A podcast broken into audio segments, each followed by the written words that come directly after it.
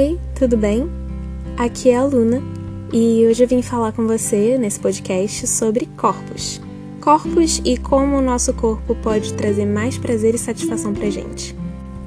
Talvez ou não você já tenha parado para pensar na quantidade de estímulos visuais ou, enfim, estímulos com os nossos sentidos, né, que a gente tem contato no dia a dia, seja pela publicidade, enfim.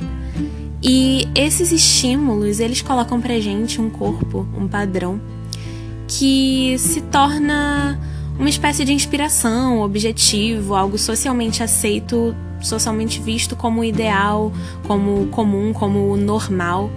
E por conta disso, a gente perde muito tempo na nossa vida, e eu falo perder tempo é, quase que sem medo, né? Observando os defeitos do nosso corpo, se olhando no espelho ou se tocando e percebendo que nós temos muitos defeitos e esses defeitos se dão por de repente o tamanho do nosso nariz ou a forma como é a nossa barriga ou como a nossa coxa se comporta, enfim.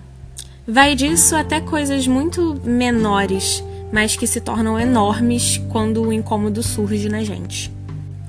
E parando para pensar sobre isso, outro dia eu assisti um vídeo da Maíra, que faz o canal Nunca Te Pedi Nada no YouTube. Se você não conhece, vai lá conhecer. É muito bom, super indico. É, e ela estava falando sobre o corpo dela numa tag que ela participou, onde ela faz um tour pelo próprio corpo. E aí ela coloca que essas questões do nosso corpo não são defeitos, são características. Eu queria agradecer por essa frase, né, por esse pensamento que ela compartilhou com a gente, porque isso definiu uma coisa que tem sido presente nas minhas percepções ultimamente. E falando de características, a gente percebe que realmente essas particularidades, as questões que a gente traz com o nosso corpo, os formatos, as cores, é, os cheiros e afins, são características do nosso corpo. E o que a gente leva como padrão, como uma coisa que a gente gostaria de repente de atingir porque assim determinada coisa no nosso corpo deixaria de ter um defeito, a gente tem que perceber de onde a gente tira que isso é ideal, que, que tipo de ideal é esse, que fonte a gente teve para entender que esse objetivo é o normal, o comum. Desde quando o ser humano, na sua individualidade, na sua complexidade, vai ter alguma coisa que possa determinar que, ah, isso aqui é o certo, isso aqui é o ideal, enfim é muito difícil você estabelecer isso para qualquer âmbito que envolva seres humanos, né? E o corpo não, não se exclui disso. É, e aí, se você compreende as coisas dessa forma, você consegue observar o seu corpo e entender o que, que de repente você gostaria de mudar por si mesmo, si mesma, é, as coisas que você pode, né, que você consegue efetivamente mudar. Enfim, são particularidades, são características da forma como os corpos funcionam. Cada corpo funciona de uma maneira. Tanto é que quando a gente fala com um nutricionista ou uma profissional de educação física, a gente vai ouvir isso muitas vezes. Cada corpo é um corpo, né? Então é importante a gente olhar para o nosso dessa forma. E os sentimentos pesados que essa cobrança por atingir um determinado padrão traz pra gente faz a gente viver muito no passado, pelas coisas que a gente fez e a gente de repente se arrepende, ou no futuro com ansiedade de alguma coisa que a gente possa fazer para mudar e a gente não consegue sair do lugar para fazer nada sobre nada. Pensando nisso, eu vim aqui compartilhar com vocês essa visão sobre o fato de nós não termos defeitos e sim características e também estabelecer um paralelo entre os nossos sentimentos e espaços de tempo. Quando a gente fala de ansiedade, a gente pode associar isso com o futuro.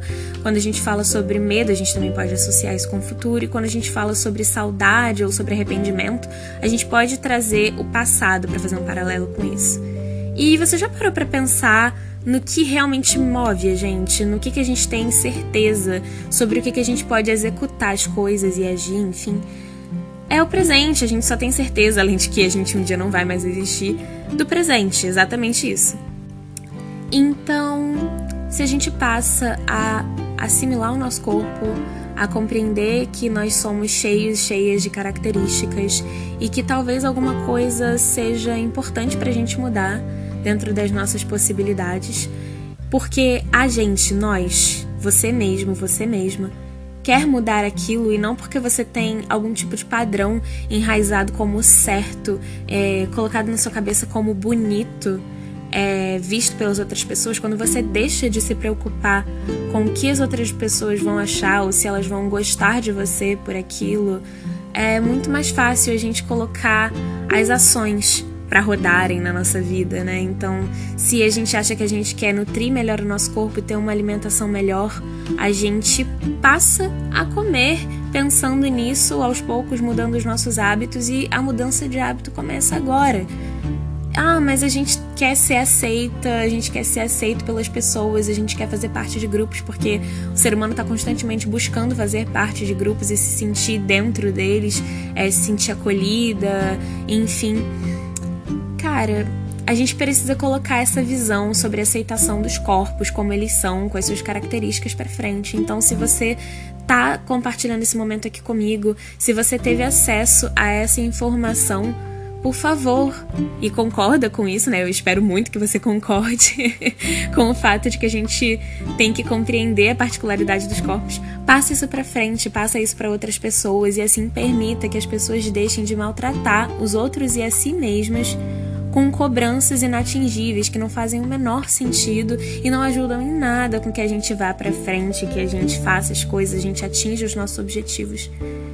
E a gente aceitar o nosso corpo, aceitar os processos do nosso corpo e lidar com ele para o nosso próprio prazer ajuda com que a gente atinja no nosso dia a dia mais prazer, mais satisfação com as coisas que a gente faz, a gente se concentre mais em colocar em prática as coisas que a gente quer, o que faz sentido pra gente e não ficar perdendo tempo com coisas que vão só te deixar para baixo e te frustrar diante de padrões que de repente no fim das contas nem fazem sentido, né? E tudo isso que eu tô falando para você tem base nas minhas experiências, nas coisas que eu penso hoje e no que que eu passei até agora com o meu corpo é, eu ainda pretendo fazer um podcast falando um pouco sobre isso, porque eu acredito que atingir pessoas, se identificar com pessoas, com a história, sua história, de alguma forma, pode ajudar com que a gente traga uma série de assuntos e questionamentos e é, realidades à tona. Isso é muito construtivo. Mas eu tô compartilhando com você uma coisa que faz parte de mim hoje.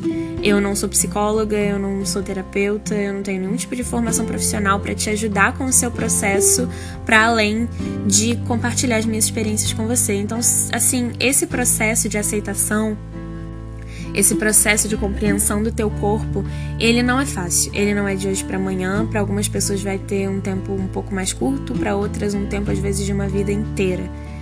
E com certeza é, um suporte profissional, um suporte de terapia, é, seja qual for o tipo de terapia, pode ajudar.